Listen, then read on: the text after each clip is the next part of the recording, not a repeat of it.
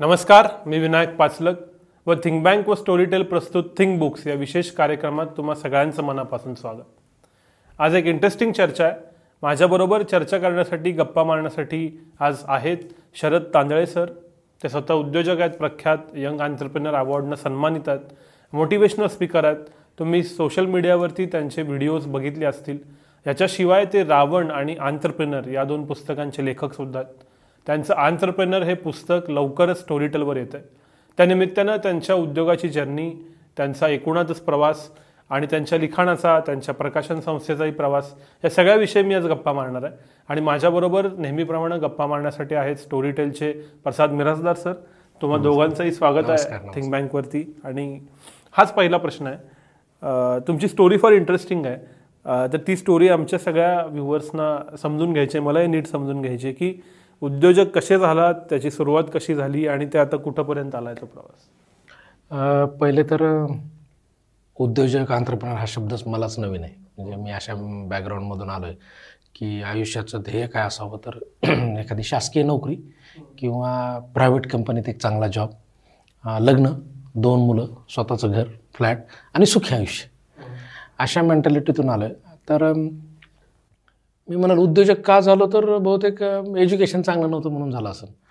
की दुसरा कुठला मार्गच नाही ना. आमच्या वेळेस कसं होतं मी सांगत असतो की दहावीतून अकरावीला काय गेला? तर दहावी पास झालो. अकरावीतून बारावीला काय गेला? तर अकरावी पास झालो. बारावीला सायन्स का घेतलं? तर इतर पोरांनी घेतलं होतं म्हणून. आणि लोकांना आपण हुशार वाटावं. म्हणून मला बरेच जण म्हणतात तू इंजिनिअरिंग केले हो मेकॅनिकल मेकॅनिकल का केलं? ॲडमिशन मिळालं म्हणून. म्हणजे असं काही नव्हतं किंवा मेकॅनिकल करून मी फॅक्टरीत जॉब करेल किंवा कम्प्युटर का घ्यायचं किंवा इलेक्ट्रॉनिक्स का घ्यायचं अशी काही मानसिकता नव्हती. आणि इंजिनिअरिंग केलं तर म्हणजे ॲडमिशन घेतलं मार्क जास्त मिळाले म्हणून. तर ती पण काही नीट नाही केली. त्यावेळेस पण आम्हाला नवीन मित्र गुंडगिरी तरुण राजकारण ते सगळं पुस्तकात आलं ते सगळं बघितलं मी आणि डिग्री झाल्यावर कळालं की अरे याच्यातून जॉब मिळवायचा होता. पण मार्क कमी त्यामुळे जॉब नाही मिळाला. मग आम्ही मराठवाड्यातले विदर्भातले सगळे मुलं जसे पुण्याकडे पळतात जॉबसाठी इंडस्ट्रियल हब असल्या. तर पुण्यात आलो तर पुण्यात पण जॉब नाही मिळाला लवकर. कारण की परत ते ॲकॅडमिक्स लागतं सगळं. आमचं ॲकॅडमिक्स खराब इंजिनिअरिंगचं खराब.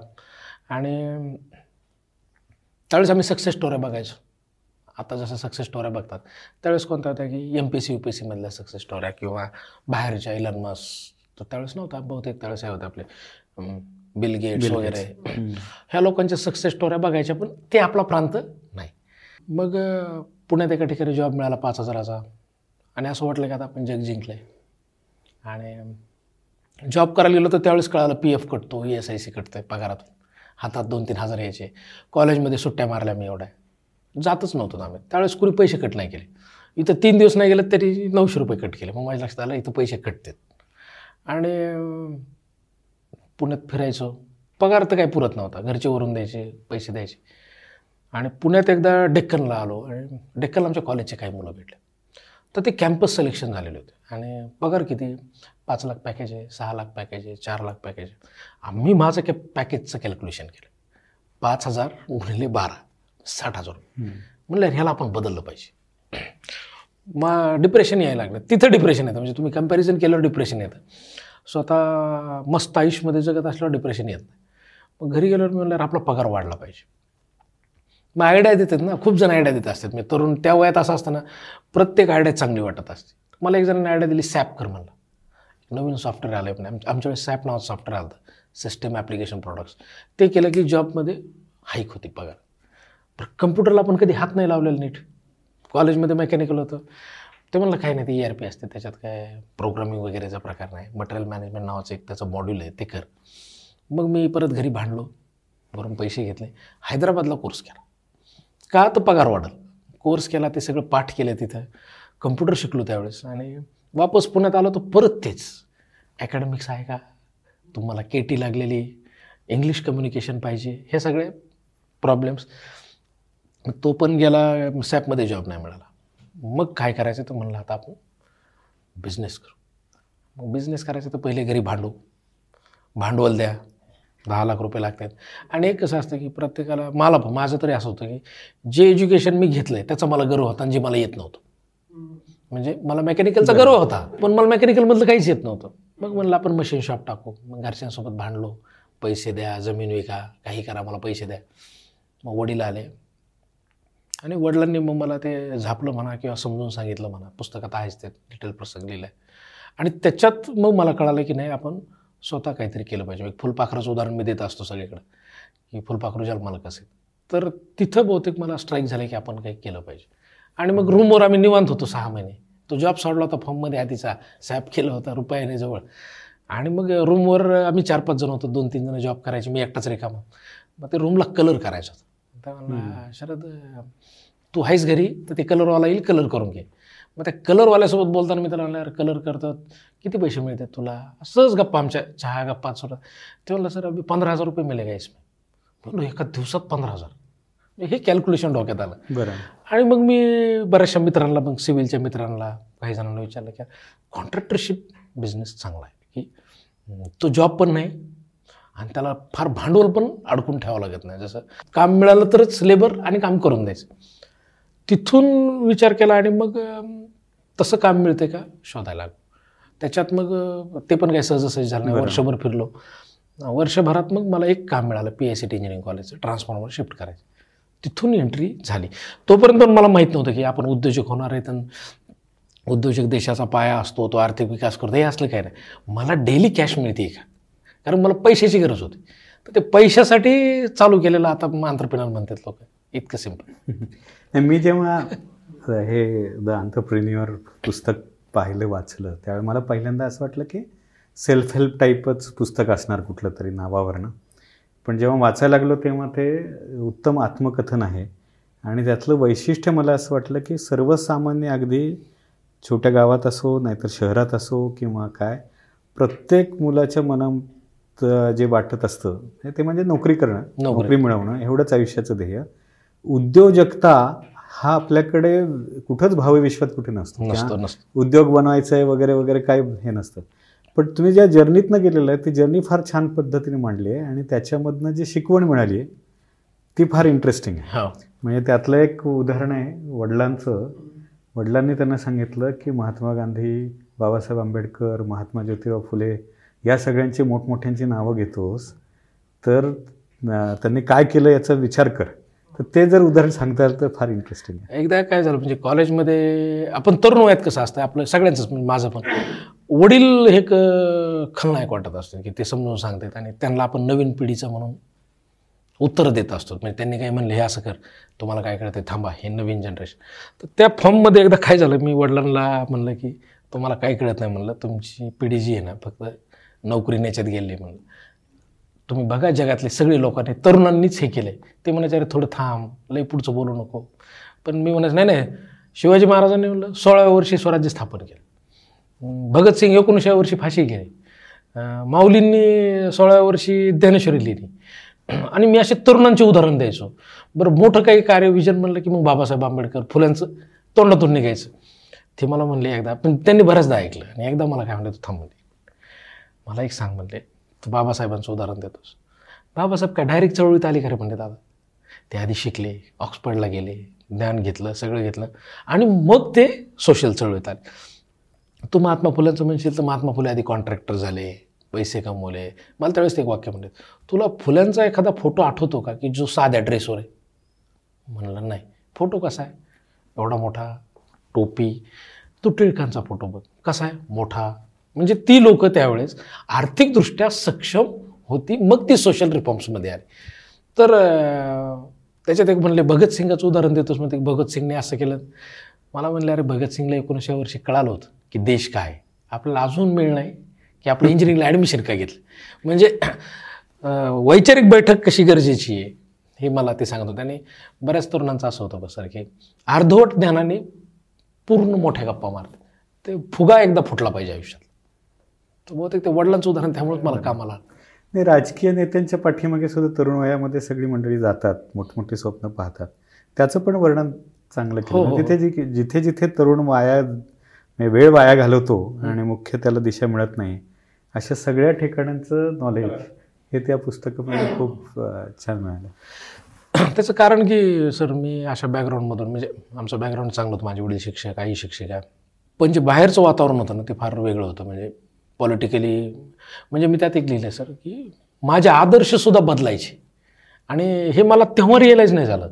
मला ज्यावेळेस मी पुस्तक लिहिण्याच्या आधी विचार केला ना तेव्हा रिअलाईज झालं की अरे आपले आदर्श आपण किती फास्ट बदलले. म्हणजे कॉलनीतला गुंडा नंतर व एखाद्या नेत्याचा तालुका अध्यक्ष मग हातात अंगठ्या आणि स्कॉर्पिओ असलेला नेता नंतर कधी मटक्यावाला मग कधीतरी अचानक एखादी मॅच बघितली की सचिन तेंडुलकर मग तो झाला की मग रतन टाटाचा आर्टिकल होतं अरे आपण टाटा व्हायला पाहिजे.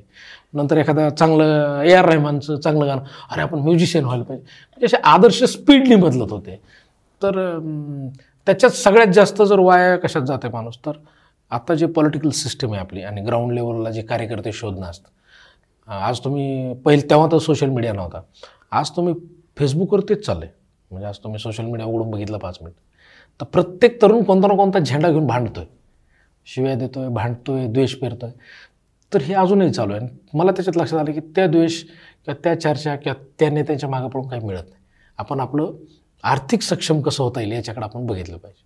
पण या सगळ्यामध्ये आता आत्ताची जी क्रेज आहे उद्योजकांची ती स्टार्टअप इनोव्हेशन ह्या सगळ्यामध्ये कॉन्ट्रॅक्टिंग हा मुळात व्यवसायच आहे आणि कॉन्ट्रॅक्टिंग करता येतं असाही ट्रेंड नसतो. म्हणजे जे व्यावसायिक चर्चा करतात त्यांच्यामध्ये कंपनी काढणं इनोव्हेशन करणं माझा त्याचा अनुभव कसा होता की मी कॉन्ट्रॅक्टिंग करतो. असं जेव्हा तुम्ही सांगत सगळीकडं तुमची जर्नी करत गेला तेव्हा त्यावेळेला असं नाही का लक्षात आलं की अरे हे काय आहे? किंवा हा व्यवसाय नसतो किंवा तो असा त्या हायरार्कीमध्ये खाली आहे. असं काय झालं नाही का? झालं. म्हणजे वडील मला म्हणायचे काय करायचं? मग मी म्हणलं की मला फॅक्टरी टाकायची. मेकॅनिकल होतो ना.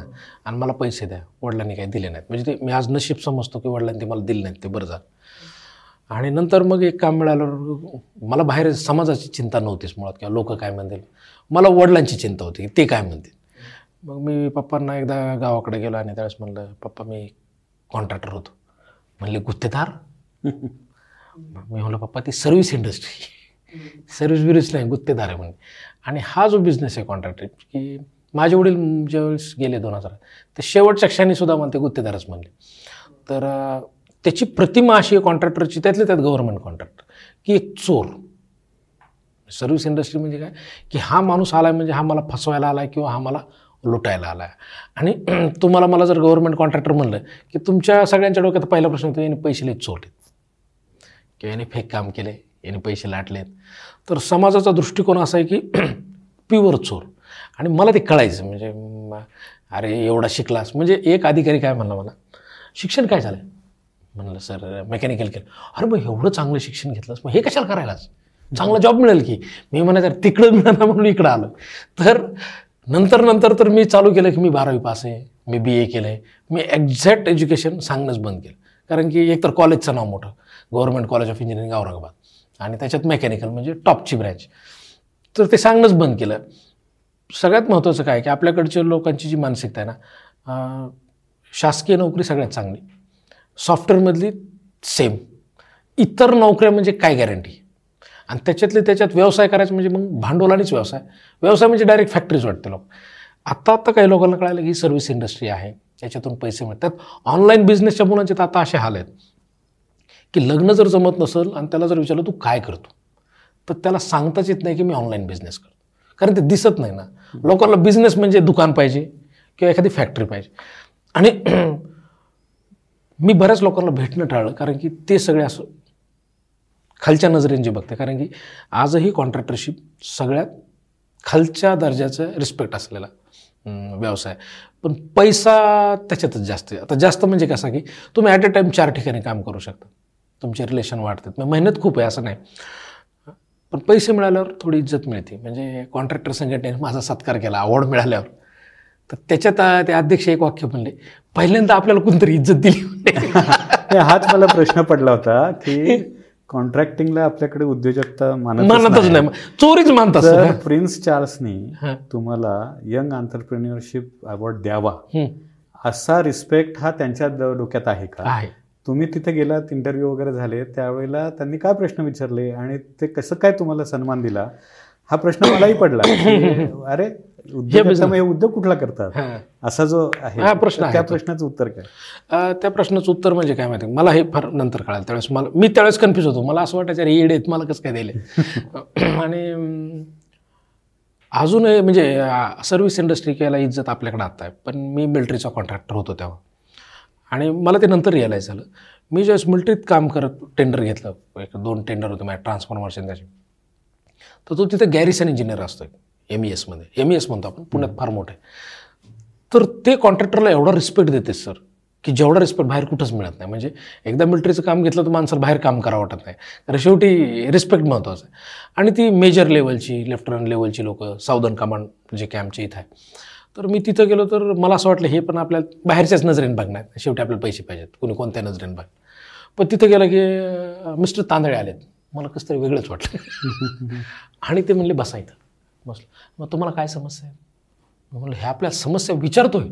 कॉन्ट्रॅक्टरला विचारायचं नसतं असं. फक्त पैसे किती देणार? काम लवकर करून दे. पटकन काम कर रे. दादागिरीची भाषा असे पण मिलिटरीचे जे इथिक्स आहेत मला वाटतं ते म्हणजे त्यांची जी मॉरल बोलण्याची पद्धत आहे ही इंग्रजांच्या काळापासून त्यांनी मेंटेन केली.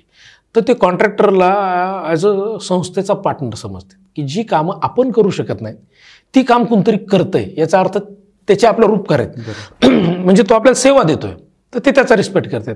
इतर डिपार्टमेंटला कसं आहे की हे पैसे आमचे आणि आम्ही तुझ्यावर उपकार करतो. तर बहुतेक ते जे कल्चर आहे त्यांच्याकडे की ते ह्या इंडस्ट्रीला ते तेव्हापासूनही सर्व्हिस इंडस्ट्री समजत होती. आणि मला वाटतं की त्याच्यामुळंच म्हणजे इंग्रजांच्या काळातले जे कॉन्ट्रॅक्टर होते त्यांनी चांगलं काम केलं. बहुतेक त्या इथिक्समुळं ते रिस्पेक्टमुळं असेल की आपण हे बघतो. शापूरजी पालनजी इंग्रजांच्या काळातले कॉन्ट्रॅक्टर होते. महात्मा फुले त्या काळातले मोठे कॉन्ट्रॅक्टर होते. तर ह्या लोकांनी काही यांचा रिस्पेक्ट कमी केला नाही. तर ते रिस्पेक्ट त्यांना द्यायचं कळत आहे आपल्याकडे काय झालं की मध्यंतरी नव्वद ते दोन हजार दहाच्या दरम्यान खूप लोकांनी चोरले कामं बोगस केले खराब कामं केले. त्याच्यामुळे ह्या सेक्टरला एकदम चोर समजला गेला नाहीतर ही चांगली स- काय म्हणता एक सर्व्हिस इंडस्ट्री म्हणजे महारा भारतातली आता सिक्स्टी फाय पर्सेंट बिझनेस हा सर्व्हिस इंडस्ट्रीवर तर हिला सर्व्हिस इंडस्ट्री म्हणून आता मी म्हणायला लागलो की मला ते दिसलं आहे म्हणून. ज्यावेळेस मला अवॉर्डसाठी नॉमिनेट केलं तर मला असं वाटलं नव्हतं की हे मी त्याला म्हणे सर मी कॉन्ट्रॅक्टर बरं का? म्हणजे मी चार वेळेस मी कॉन्ट्रॅक्टर बरं का? पण ज्यावेळेस तो फायनल बायोडाटा झाला त्यात ते म्हणले की हे सर्व्हिस इंडस्ट्री आहे. तुम्ही सर्व्हिस इंडस्ट्रीमध्ये काम करता. त्याच्यात लोकल बॉडीजमध्ये काम करता. गव्हर्मेंट सेक्टर प्रायव्हेट सेक्टर तर अजूनही फॉरेनमध्ये ह्या इंडस्ट्रीला चांगलं समजलं जातं. महाराष्ट्रात भारतात जरा याला सगळ्यात काय प्रश्न विचारले आणि काय कशा पद्धतीने तिथं मला सर म्हणजे आता एवढे प्रश्न आठवत नाहीत बरं का पण एक दोन सांगतो जे की मला फार क्लिक झाले. मला डॅम डेमन म्हणून होते म्हणजे बी बी सी वर्ल्डचे हेड एडिटर होते. तर बाकी प्रश्न हेच होते नॉर्मल की बँक अकाउंट कसं उघडलंस टर्न ग्रोथ कसा केलास लेबरसोबत तुझे रिलेशन कसे आहेत लेबर हँडलिंग हा मेजर इश्यू हा कसा आहे. त्याच्यात मला एक प्रश्न फार की आठवतो की ते मला म्हणले अरे शरद मी असं ऐकलं डॅम डेमन नावाचं एक मोठे पत्र म्हणजे एडिटर की शरद भारतात तू ज्या सेक्टरमध्ये काम करतोय गव्हर्नमेंट सेक्टरमध्ये आणि तुझा एवढा टर्न स्पीडने वाढतोय म्हणले दरवर्षी तर भ्रष्टाचार किती होतो म्हणले मला सांग. म्हणजे अधिकारी लोक पैसे किती घेतात. आणि मी असं ऐकलं की इंडियात फार करप्शन आहे. तर हां आमच्याकडे बी करप्शन आहे म्हणले पण तिकडं प्रमाण जास्त आहे. तर काय किती पर्सेंट म्हणजे हे ऑफ द रेकॉर्ड आहे. कॅमेऱ्यावर येणार नाही. कारण की प्रत्येक इंटरव्ह्यूचा कॅमेरा त्यांनी करून घेतला. मला फक्त एक ऐकायचं बंद करा म्हणले कॅमेरा आणि सांग म्हणले किती पर्सेंट माझ्या डोक्यात असा प्रश्न पडला यार म्हणलं आता कसं डायरेक्ट आकडा विचारला. आणि त्यांनी मला सगळं सांगितलं की म्हणजे मला तिथे कळालं की एक पत्रकार किती लेवलला हुशार असतात की त्यांना मराठवाडा माहिती आहे त्यांना बाजरी माहिती आहे. म्हणजे बोलता बोलता त्यांनी मला काय सांगितलं की तुमच्याकडचा कॉटन आणि ब्राझीलमधला कॉटन सेम क्वालिटीच आहे. फक्त एक आहे तुमच्याकडे पॉलिटिक्स जास्त आहे. मी म्हणलं काय लेवलचा अभ्यास आहे? मी असं कन्फ्यूज झालो म्हणलं सर खरं सांगू का? मी पण फार ऐकू नये म्हणलं. या प्रश्नाचे उत्तर कारण की उत्तर द्यावं खूप चालतं तर आमचा देश करप्टेड आहे. असं द्विधा मनसतं मी म्हणलं सर मी पण असं ऐकू नये म्हणलं की आमच्या देशात फार करप्शन आहे. आणि जगात सगळीकडे म्हणलं करप्शनशिवाय पुढं जाता येत नाही. माझी एवढी इच्छा आहे म्हणलं करप्शन करायची. माझी फार इच्छा आहे म्हणलं की पैसे देऊन काम घ्यायची. मला कोणी पैसेच मागा ना म्हणलं. कारण माझे जे काम आहेत ना ते सगळे लाइट गेली तर काम आहे माझ्याकडे मेंटेनन्स होतं एम एस बीचं तर तिथं पैसे द्यायची गरज नाही पडत. कारण ती लाइट गेली की लाइट चालू करणं हेच काम आहे. पण जे क्रीम कामं असतात मोठे प्रोजेक्ट असतात त्याच्यात खूप करप्शन आहे म्हणलं. बहुतेक आता म्हणलं एक दोन ते तीन वर्षात मला ती कामं मिळतील. आणि मग त्यावेळेस तुम्हाला मला तुमचा मेल आय डी द्या म्हणलं किंवा नंबर द्या. मी त्यावेळेस तुम्हाला रेट सांगतो की नेमकं किती वाटत. मी अजून तिथपर्यंत गेलो नाही म्हणलं.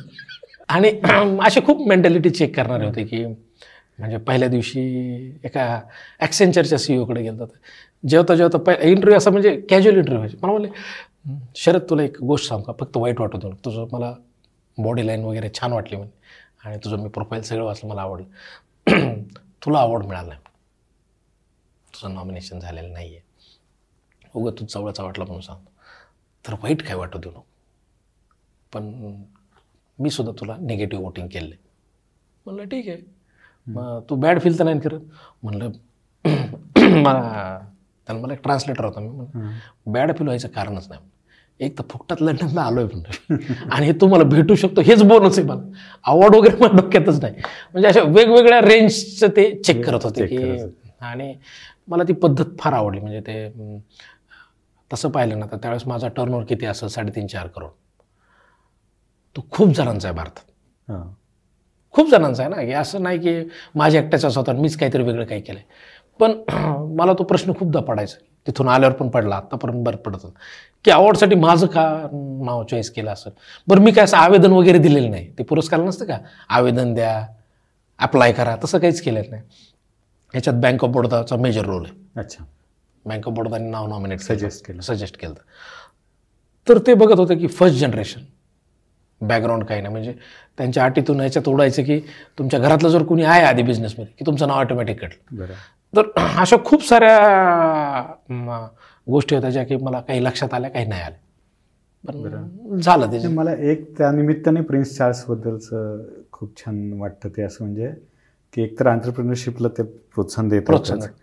पण त्यांनी जे इंटरेस्टिंगली मुंबईतल्या डबेवाल्यांना सुद्धा ज्या. पद्धतीने प्रोजेक्ट केलं ती संपूर्ण सिस्टीम त्यांनी जगासमोर आणली ती प्रिन्स चार्ल्समुळे आणि दुसरं एक सुंदर हे म्हणजे की मला ते नेहमी धारावीच्या इथनं जाताना वाटतं की त्यांनी पहिल्यांदा धारावीचा उल्लेख हा टायनी इंडस्ट्री केली. जगातली सगळ्यात मोठी टायनी इंडस्ट्री आणि खरोखर तुम्ही धारावीत गेलं तर तिथे दिसतं की प्रत्येक छोट्या छोट्या जागेत उद्योग चालू उद्योग. उद्योग चालू उद्योग चालू आणि त्यामुळे तो रिस्पेक्ट देणं जो आहे तेच त्या दृष्टिकोन बदलणं जो आहे ते त्या माणसाने नक्की. केलेलं आहे. मला एक इंटरेस्टिंग गोष्ट तुम्हाला अशी विचारायची आहे की एका बाजूला हा सगळा उद्योग आणि तो कळायला तसा अवघड आहे. म्हणजे कॉमन मॅनला काय एक्सप्लेन करणार की तुम्ही कसं करता? आणि दुसऱ्या बाजूला हळूहळू मग भाषणं मग मोटिवेशनल स्पीकर मग सोशल मीडियावरती तर एकदम व्हायरल आहात आमच्या भाषेत.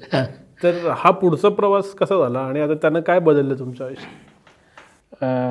पहिले तर कसं झालं की अवॉर्ड मिळाल्यानंतर मी बरेच दिवस नको वाटायचं मला प्रसिद्धी नको आहे. पण मी पॅरलली कॉन्ट्रॅक्टर्स बनवत होतो. म्हणजे मी दोन हजार चौदापासून ते आत्तापर्यंत जवळपास सातशे मुलांना कॉन्ट्रॅक्टरशिपचं नॉलेज दिलं. म्हणजे मी याच्यात सेमिनार घेतले वन टू वन पर्सनल मित्रांना बनवलं. हा बिझनेस कसा आहे समजावून सांगितलं. याचं कारण होतं की मी ज्यावेळेस लंडनला एका सेमिनारला बसलो होतो त्यावेळेस माझ्या डोक्यात तोपर्यंत स्वप्न असं होतं की आपल्याला ऑडी घ्यायची ह्या वर्षी. म्हणजे पंधरा सोळाची गोष्ट. आपल्याला ऑडी घ्यायची आहे आपल्याला एक फ्लॅट घ्यायचा आहे छान. जेवढे संसाधन आहेत तेवढे आपल्याला घ्यायचे. म्हणजे एक व्यक्तिगत विचार होता की स्वतःपुरतंच करायचं तिथं ज्या एका सेमिनारमध्ये एक लेडीज काय सांगत होती how entrepreneur develops the world economy म्हणजे छोटे छोटे आंतरप्रिनर जगात कशी इकॉनॉमी करू शकतात की जग कसं पासपोर्ट विरहित झालं पाहिजे. छोट्या छोट्या लोकांनी आले तर त्याचा इम्पॅक्ट किती मोठा असतो तुमचं विजन कसं पाहिजे तुम्ही लोकांना मोटिवेट कसं केलं पाहिजे तुम्ही मॅक्झिमम लोकांना हेल्पिंग हँड कसा दिला पाहिजे.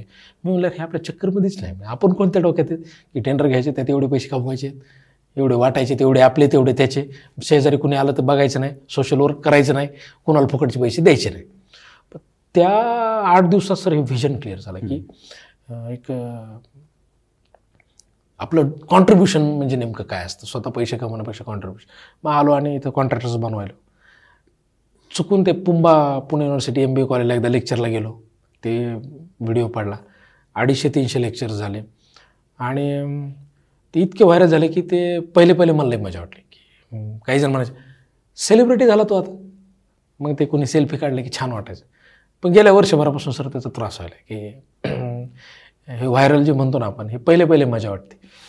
पण अतिप्रसिद्धी पण तुम्हाला फोकस वर्क करण्यापासून डायवर्ट करते. हे माझा व्यक्तिगत अनुभव आहे की इच्छा नसताना काही कार्यक्रमाला जावं लागतं. मित्राचा मित्र आहे. तुमचा वेळ वाया जातो. तुम्ही क्रिएटिव्ह काही करू शकत नाहीत. एक पुस्तक लिहितो मी आता तर त्याला सहा महिने डिले झालं. आनंद एका गोष्टीचा वाटतो की आतापर्यंत माझ्याकडे एक फेसबुक व्हॉट्सअप किंवा प्रत्यक्ष कॉल किंवा भेटून एक वीस पंचवीस हजार पोरं मला थँक्यू म्हणले. की त्या व्हिडिओमुळं थँक्यू म्हणले असतील.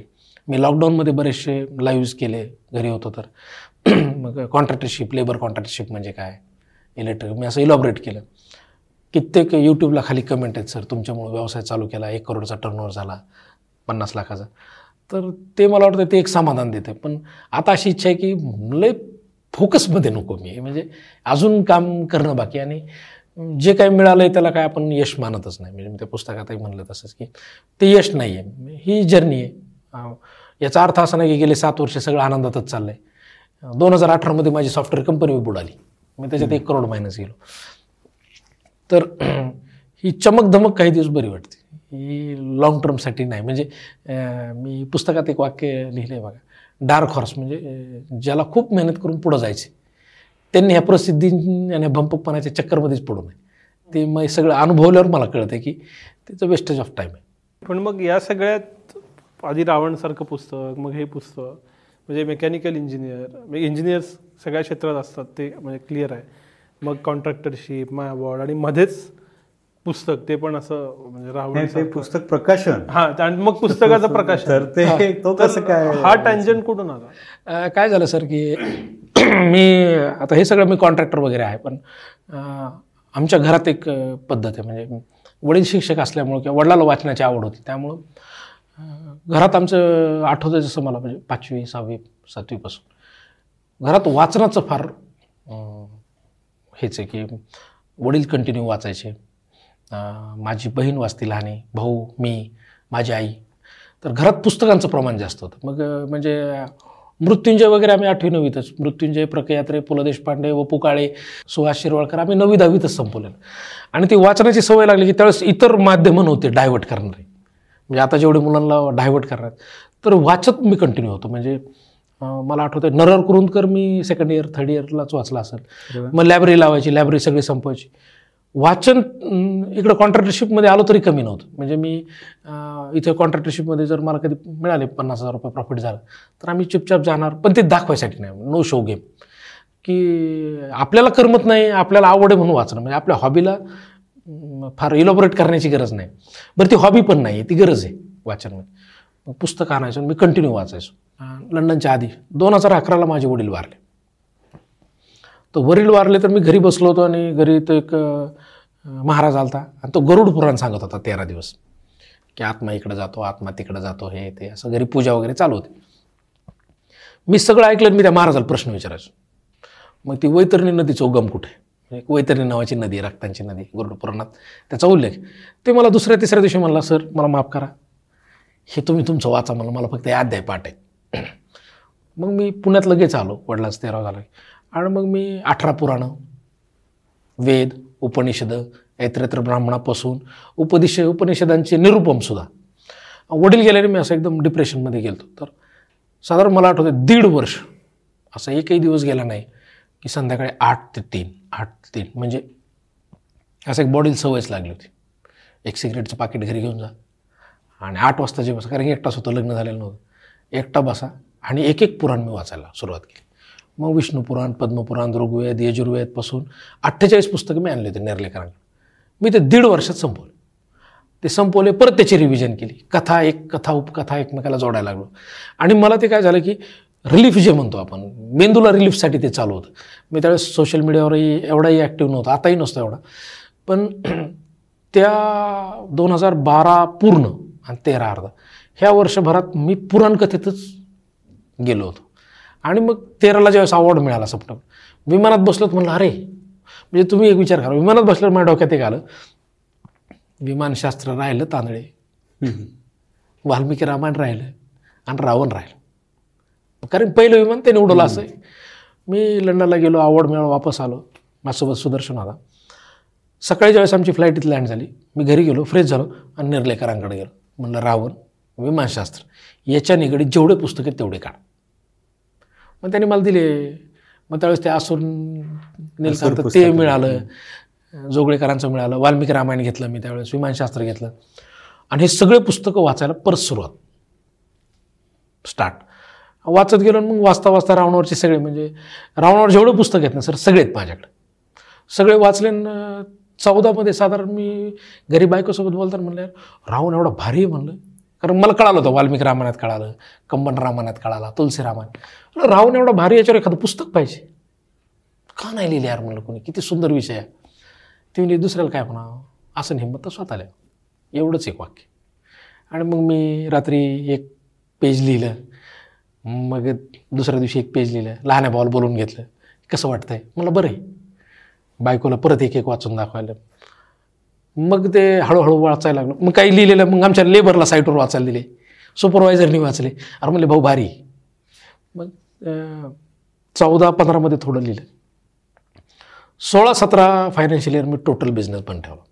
आणि टोटल याच्यात वाहून कारण मला ते दिसायचं. मला असं वाटायचं की नाही हे चालणार आहे हे छान आहे. तोपर्यंत मला माहीत नव्हतं की याला गद्य एवढंच माहिती गद्य म्हणतात नाही तर पद्य म्हणतात. याला कादंबरी म्हणायचं आहे की याला ललित म्हणायचं हे काही डोक्यात नव्हतं पण लिहित गेलो स्टोरी लाईन जशी सुचते तशी. विशेष म्हणजे त्याचं प्रूफ पण मीच केलं आहे प्रूफ मीच केलं आणि एक चांगल्या थिटे मॅडम भेटल्या त्यांनी टाईप केलं. दोन हजार सतरा अठरामध्ये म्हणल्यावर याला प्रकाशन संस्था लागते. पुस्तक प्रकाशित करायला मग आम्ही एक दोन प्रकाशन संस्थेकडे गेलो. रावणविषयी फर्स्ट टाईम मग ते एवढे पैसे लागते. आमच्याकडे आठ महिने वेटिंग आहे. दहा महिने वेटिंग असे काही मी म्हणलं रे प्रकाशन व्यवसाय काय नेमकं समजून घ्या. मग प्रकाशन व्यवसाय समजून घेतला. स्वतःच्याच प्रकाशन संस्था चालू केली. आणि ठरलं तेव्हा असं होतं एक प्रकाशन संस्था एक पुस्तक प्रकाशन संस्था बंद. आणि डोक्यात असं फक्त हजार पुस्तक काढायचे. नाही विकले तर फुकट वाटायचे पण ते पुस्तक दोन हजार अठराला आलं आवडलं लोकांना. मी त्याची मार्केटिंग खूप केली. म्हणजे नुसते सोशल मीडिया मार्केटिंग नाही. काही लोकांना जाऊन भेटलो पुस्तक दिलं. कित्येक लोकांनी सहा सहा महिने मला रिप्लाय दिले नाहीत. पण मला असं वाटायचं की मला आवडलं आहे म्हणजे कुणाला तरी आवडेल. कारण मी बऱ्याचदा काय होतं आहे सर प्रॉब्लेम आत्ताचे जे लेखक आहेत ना मॅक्झिममपैकी काही लोक असे आहेत ते फक्त लेखक आहेत ते वाचकच नाहीत. मग त्याला कळतच नाही की वाचलं पाहिजे आधी. बॅकग्राऊंडला वाचन पाहिजे तर तुम्ही लेखक होऊ शकता. पण डायरेक्ट लेखक होते त्यांनी मग ते लोकांपर्यंत दुसरं लोकांपर्यंत पोहोचवण्यासाठी ते स्वतःच प्रयत्न करत नाहीत. नाही का? तो सर इगो इश्यू असतो ना. आय एम ऑथर मी लेखक आणि मग मला पहा तुम्ही फुले व्हा. मग मी फार इंटलेक्च्युअल तुमच्यापेक्षा. सर मी दहावीच्या पोराला सुद्धा सर म्हणून पुस्तक दिलं मला माहीत होतं कुठं कुठं भेटलं पाहिजे. आणि मी खूप जणांना भेटलो सर. म्हणजे त्या काळात माझा रावणाने तीन चार फायदे झाले म्हणतो मी. मी खूप हुशार वाटणारे हुशार भासणारे आणि खरंच हुशार असणारे अशा तिन्ही कॅटेगरीच्या लोकांना भेटलो. आणि त्याच्यात मला कळालं की कुठं काय आहे. रावण म्हणजे एक अपत्य असल्यासारखं प्रेम केलं त्या पुस्तकावर मी. त्याच्यामुळंच ते आता जवळपास पासष्ट साठ पासष्ट हजार क्रॉस सेलिंग आणि म्हणजे चुकून लेखक झालं म्हणता येईल हरकत. तो अनुभव. मग रावण झालं तर प्रकाशन संस्था बंद करायची त्या डॉक्टर प्रकाश कोयाडे आमचे ओळख काढता आले माझ्याकडे. सर म्हणले माझं एक पुस्तक आहे. म्हणलं करू आपण दाखवा वाचायला द्या. वाचलो मीच वाचलं ते. मीच त्याला एडिट केलं. आणि मग म्हणलं बरं एडिटिंगचा काही अनुभव नाही. तरी मी एडिट एडिट म्हणजे तरी काय असतं की नको असलेले वाक्य काढा चांगले असलेले वाक्य ठेवा. आणि हे इतक्या वर्षाचं वाचल्यामुळं तेवढं तरी कळायला लागलं की हे नको ते. मग आम्ही दुसरी कादंबरी प्रतिपश्चंद्र प्रकाशित केली. ती पण एक दहा बारा हजार सेल आहे तिचा. तिच्यावर आता वेबसिरीज येते आणि मग हे कारवा बनत गेला. जवळपास सतरा अठरा पुस्तक आहेत आणि मला व्यवसाय नीट कळाला की याच्यात इन्कम आहे. म्हणजे याच्यात पैसे आहेत. योग्य पद्धतीने मार्केटिंग करा. योग्य पद्धतीने पुस्तकं सिलेक्ट करा. आणि डिस्ट्रीब्युशन लाईन स्वतःच तयार केली. म्हणजे मी याच्यात असं नाही केलं की जुनेच डिस्ट्रीब्युटर सर मी सहा डिस्ट्रीब्युटर नवीन बनवले. म्हणजे एक पाच सहा ब्रँडला मी हेल्प केली की लेट्स रीड असेल किंवा किताबवाला असेल किंवा आता बुकोबा नवीन एक ब्रँड म्हणजे डिस्ट्रीब्युशन लाईनमध्ये सुद्धा नवीन पोरं जे येत आहेत त्यांना मदत करणं त्यांच्यासोबत उभं राहणं. आणि मला वाटतं हा बिझनेस चांगला म्हणजे लोक याला खराब म्हणतात पण याच्यात काही पण काढलं नाही चालत. म्हणजे आता रावणाच्या ऐवजी जर मी लिहिलं असतं की एखादी प्रेमकथा लिहिली असती म्हणा किंवा एखादा गावाकडचा अनुभव लिहिला असता आमच्या रानात असेल तणं काढायचे होते आणि हे काढायचे होते माझा बाप फार रडला आणि ते ते कोणी घेतलं नसतं. म्हणजे विषय सिलेक्ट करणं सुद्धा मला वाटतं गरजेचं आहे. मग लोक याला म्हणते तुमचं साहित्यिक मूल्य नाही. म्हणून तुम्ही पॉप्युलर आहे आता हां. लोकांना आवडत आहे ना. आणि मला काय साहित्यात कॉन्ट्रीब्युशन करायचं नाही आय एम आंतरप्रिनर ते मी कधी विसरणार नाही. आता आपण स्टोरी टेलवर सुद्धा हे सगळे ऑडिओ बुक्स बरीचशी ऑडिओ बुक्स आता येतील त्यातली सुरुवात आपण आंतरप्रिन्युअर्सपासून करतो आहोत. तर आंतरप्रिन्युअरचं पुस्तक कसं लिहावं? म्हणजे लिहावं असं वाटणं ते आत्मकथन म्हणून लिहावं वाटणं हे का वाटलं? आणि त्याचा प्रचार प्रसार कसा केला? सर मी राहून लिहायचो आणि मोटिवेशनच्या भाषणात जायचो कॉलेजला मी एकदा मिटकॉनमध्ये गेलो तर तिथं माझे एक मित्र होते चैतन्य मचाले. चैतन्य झांजुर्ले म्हणून. तर भाषण झालं माझं आणि ते प- आभार प्रदर्शन आलं. सर मला ते रावण बिवण ठीक आहे कादंबऱ्या पण ह्या पोराला काय करायचं म्हणले कादंबऱ्या? उद्योजकाला मदत होईल असं एखादं पुस्तक लिहा. मी ह्यांना यार असं पुस्तक? असं दोन हजार अठरा एकोणीसमध्येच म्हणलं होतं मला रावण झाल्या झाल्या. म्हणलं ठीक आहे लिहू पण मला माहिती होतं बिझनेसमधले पुस्तक कोणते आहेत मग? श्रीमंत कसे होणार? हे किती रिच डॅड पुअर डॅड हे सगळे फॉर्मॅट मी वाचलेले ते सगळे. मी म्हणायचं "अरे त्याच्यात अजून एक भर कशाला घालू? म्हणजे मी माझ्या आंतरप्रिनरच्या प्रस्तावनेत लिहिले की हे पुस्तक लिहून अशा पुस्तकांच्या मांदेळीत मी अजून एक भर घातली याच्या पलीकडे काही नाही. आणि मग नशीब असं की नशीब नाही दुर्दैव म्हणा नशीब म्हणा की मला ते वेळच मिळत नव्हता काम लॉकडाऊन लागलं दोन हजार वीसमध्ये आणि घरी बसलो तर काय करायचं? मग ते आलं डोक्यात की आंतरप्रिनर नावाचं उद्योजकतेवर एखादं पुस्तक लिहू. आणि मग मी विचार केला काय लिहू? मग ते ते फॉर्मॅटमध्ये लिहू का? यश मिळवायचे असेल तर तुमच्यात जिद्द पाहिजे. सकाळी पाच वाजता उठलं पाहिजे. सकाळी दहा वाजता उठलं पाहिजे. तुम्ही तुमचा बा डायरी मेंटेन केली पाहिजे. तुमच्यात जर जिद्द असेल तर तुम्ही काय? म्हणजे हे सगळे फॉर्मॅट मी वाचलेत. त्याच्यात इतर मसाला नसो. टू द पॉईंट असावं काय केलं पाहिजे आणि काय नाही केलं. कारण की मी पण जे मोटिवेशनल पुस्तक वाचले आत्मकथन वाचले त्याच्यात असं होतं की मी खूप मेहनत घेतली. मी एक शंभर रुपये घेऊन मुंबई पुण्यात आलो आणि कोट्याधीश झालो. बरं असा कसा होईल? कसं कोण? कोट्याधीश होईल भाऊ ठीक आहे. पण तू आम्हाला सांग ना तू झाला कसा? मग तू इन्कम टॅक्स रिटर्न्स कसे भरले? तू बँकेत कुठं अकाउंट उघडलं होतं? तू रजिस्ट्रेशन्स काय केले? तू लोकांना काय सेवा दिली? तर तसं कुठल्याच पुस्तकात नाही. आणि मी म्हणायचो की महाराष्ट्रात सध्या आंतरप्रिनरशिपच्या ह्या दशकात जरा वार आहे. प्रत्येकाला आंतरप्रिनर तो आंतरप्रिनरच्या आयडिया बरेच जण भेटतात. सर माझ्याकडे लय भारी आयडिया आहे. अरे पण आयडिया भारी पण ती वर्कआउट करायला कागदपत्र कसे एस्टॅब्लिशमेंट कशी करणार? तर मी असा विचार केला की माझे जे अनुभव आहेत म्हणजे सी ए कसा पकडायचा बँकेत कोणतं अकाउंट उघडायचं पॅन कार्ड बऱ्याच जणांचा प्रॉब्लेम सर पॅन कार्ड काढण्यापासून सुरुवात आहे. व्यवसाय करायचं मी नुसती आयडिया आहे. ऑफिस कसं घ्यायचं लोगो करायचा का नाही करायचा काय काय अडचणी येतात? मी म्हणलं ह्या सुरुवातीच्या तीन ते चार वर्षावर एखादं पुस्तक असं की बेसिकवर म्हणजे फार पुढचं नको आणि फार निवळ दहावी पण नको. आणि मग मार्चमध्ये म्हणून मग आपलाच अनुभव का नाही लिहू? की आपण काय बघितलं काय आहे आणि काय केलं पाहिजे? मग मला लक्षात आलं की माझा वेळ कुठं कुठं वाया गेला. मी स्वतःलाच ॲनालिसिस केलं. माझा गुंडगर्दीत वेळ वाया गेला. माझा पॉलिटिक्सच्या नादात वेळ वाया गेला. माझा एम एल एममध्ये गेला. माझा एम पी एस सीमध्ये गेला. माझा अनवॉन्टेड दुसऱ्याचा ऐकून मी सॅप कोर्स केला. म्हणजे दहा बारा प्रकार मी स्वतः माझा तीन चार वर्ष वाया गेले. आणि मला एक माहीत होतं की खूप जणांचा मुलांचा हा विषय याच्यात. म्हणून मग मी लॉकडाऊनमध्ये तिथून सुरुवात केली. की आपण बेसवर लिहू आणि स्वतःचे अनुभव लिहू मग जे मनात विचार आले फास्टमध्ये लिहित गेलो. माझ्या नाने एप्रिल मे जूनमध्ये तर माझं झालं पुस्तक. लॉकडाऊन उघडलं की मी इकडं टायपिंगला आलो. एक महिन्यात प्रूफ रिडिंग केलं. जुलै ऑगस्टमध्ये तर पुस्तक आम्ही जुलैलाच बहुतेक ए पी जे अब्दुल कलामच्या जन्मतारखेच्या वेळेसच्या दरम्यान आम्ही पुस्तक लॉन्च केलं. अनुभव असा होता सर. आंतरप्रिनर आता आजची करंट त्रेचाळीस हजार सेलिंग आहे. अरे वा. एक वर्षात पर डे आम्हाला पन्नास शंभरचे तर डेली ऑर्डर असतात. सगळ्यात महत्त्वाचं काय की मला दहा हजाराच्या वर अशा प्रतिक्रिया आहेत सर. म्हणजे लोक फेसबुकला टाकतात ना माझ्या पुस्तकाची प्रतिक्रिया वाचा. म्हणजे मला आता बघायला सुद्धा जमत नाही एवढ्या प्रतिक्रिया आल्या मला. खूप मुलं फोन करून रडले सर मी इथं चुकलो होतो. सर माझ्या वडिलांची भांडणं तुमच्यामुळं मिटले. मला माझ्या चुका कळाल्या. मला असं वाटतं की मी खूप पुस्तकं वाचली पण मी कुठल्या लेखकाला फोन करून थँक्यू आजपर्यंत नाही म्हणलेलं. म्हणजे मी पण पाच हजाराच्या जवळपास पुस्तक वाचले असतील पण कधी कुठला लेखक भेटला तर थँक्यू म्हणलेलं नाही. मला ते थँक्यू बरेच जण म्हणले या पुस्तकाने की त्याला कारण एक आहे की मी ज्या मातीतून आलो म्हणा काय ज्या मिडल क्लास फॅमिलीतून आलो महाराष्ट्रातले ऐंशी टक्के मुलं सेम मिडल क्लास फॅमिली सगळ्यांच्या प्रॉब्लेम सेम आहेत सगळ्यांचा काय म्हणताला ग्राउंड सेम आहे. त्यामुळे ते बऱ्याच जणांना कोरिलेट झालं आणि खूप जणांनी व्यवसायासाठी म्हणजे थँक्यू म्हणते त्याच्या पलीकडे काहीच नाही की सर सर तुमच्यामुळे ह्या चुका मी केल्या नाहीत. बरं झालं मला ह्या योग्य वेळेत आलं. काही जणांनी कमेंट टाकल्या अशा पोस्ट टाकल्या की आम्हाला योग्य वेळेत मिळालं असतं आमचे दोन वर्ष वाचले नसते. तर बहुतेक ते स्पष्ट आणि खरं लिहिल्यामुळं ते लोकांना अपील होतं आहे त्याच्यात जर मी काही फेक स्टोरी टाकली असती. कारण या पुस्तकात एक प्रॉब्लेम होता की प्रत्येक टप्प्यावरचे लोक हे पुस्तक वाचणार होते. म्हणजे माझी आई वाचणार होती. बरोबर माझी बायको वाचणार होती. माझे कॉलेजचे मित्र. एक मित्राने फोन केला आंतरप्रिनर लिहितं आमचं नाव लिहू नको आमचं सगळं सोय व्यवस्थित सुरू. कॉलेजमधले सोबत. तर मी एक ठरलं होतं की ते जे असेल ते खरं. म्हणजे मी सिगरेट पितो हे आईला पुस्तक आल्यावर कळालं. मी तो सिगरेट पितो अजून. तेव्हा सोडली ती. तेव्हाच लिहिलं पण आता तर बहुतेक ते स्पष्ट लिहिल्यामुळंच ते बऱ्याच जणांना कोरिलेट झालं. पण मग आता या सगळ्यामध्ये एका बाजूला कॉन्ट्रॅक्टर एका बाजूला प्रकाशक एका बाजूला लेखक मोटिवेशनल स्पीकर मल्टी डायमेन्शनल विषय आत्तापर्यंत झाला तर पुढं काय प्लॅन आहे? काय पुढं करायचं?